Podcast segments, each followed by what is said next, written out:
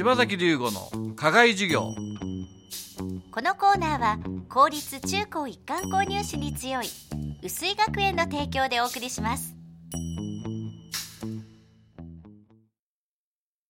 合格するなうぜい。夏から試験勉強始めるぞ。苦手教科を潰すぞ。入試問題解いてやる。技術問題を書きまくる。行きたい高校があるだから頑張り抜いてやる。子供の未来を今育てる薄井学園。合格力満点。夏期講習受付中。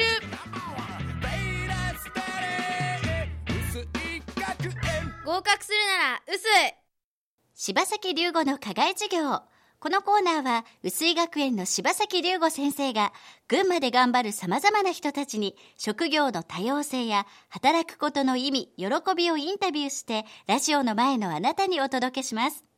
7月は群馬を中心に外食産業とブライダル事業を展開する株式会社レストランスワンの副社長、作能さゆりさんにお話を伺っています。作能さんはそうすると社長さんのもともと娘さんはい、ですよね。はい。あとすること最初から思ってました。全く思ってませんでした。全然違うことやってました。あ、そうなんですか。はいはいどんなこと？えっ、とですね、本当に あの遊びを中心に、ねはい、まあ無事大学は卒業しましたうんうんが、あの舞台が好きで、まあ舞台の世界にしばらくおりましたり、うん一般の OL も OL さんうんもちゃんと8年やりましたし、あの割と、えー外食サービス産業とは別の世界におりまして、ただきっかけがあって、うん。えー群馬県に来て、うん。この会社にまあ入りなさいと言われて引っ張ってくれる人がいて入りました。その時はなんか親の後すぐの嫌だなと思ってませんでした？えー、とただもう予感はしてましたし、やりたい気持ちもありました。はあ。でやろうとも思いました、うん。ただあの引っ張ってくれたのは私の父ではなくて、うん。先代の社長の女性社長があ、先代、はい。お父さんの前前が、はい社長あが女性だったんですね。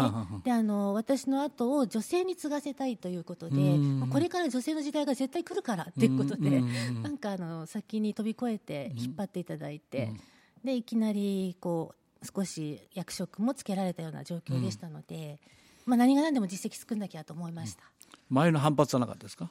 ああのー先にあの多分いろいろお話し合いや説得もあったと思いますし、反発していなくなった方もいらっしゃると思いますし、うんうんはい、あの自然とこういう形になりました。その時は結構傷ついたりしませんでした？えっと、すごく忙しかったんで何も気がつきませんでした。あの後から振り返ってみればという感じです。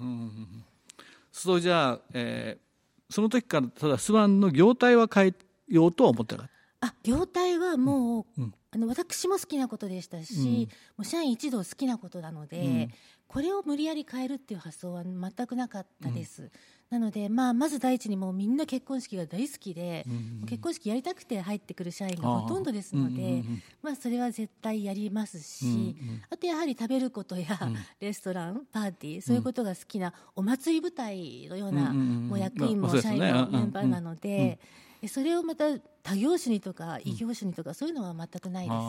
やっぱりそういう、まあ、思考の強い人が入ってきて、作能さん自身もじゃあ好きだったわけですか？そうですね。こういう楽しいことや幸せなことや、うん。またお客様の楽しそうな顔を見るのが、そこが一番楽しいです。そしたらもう大学して卒業してすぐ入ったらよかったのに どうして回り道しちゃったの？でもよくあの2番目に好きなことで人は成功するってよく言いませんか、はいはいはい。ね、一番好きなことやっちゃうとやっぱ趣味になってしまいますので、うんうんうん。まあ、それは散々やらせていただいたので、それは趣味で。あじゃあ、はい。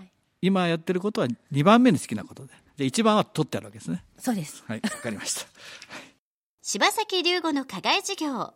7月は株式会社レストランスワンの副社長作能さゆりさんを迎えてお話を伺っています来週はレストランの特徴とスワンスピリットについて伺います。なおこのインタビューの模様は7月号の高崎パリッシュ前橋パリッシュ北西版南東版にも掲載されていますのでぜひご覧ください。柴崎龍吾の課外授業。このコーナーは薄井学園の提供でお送りしました。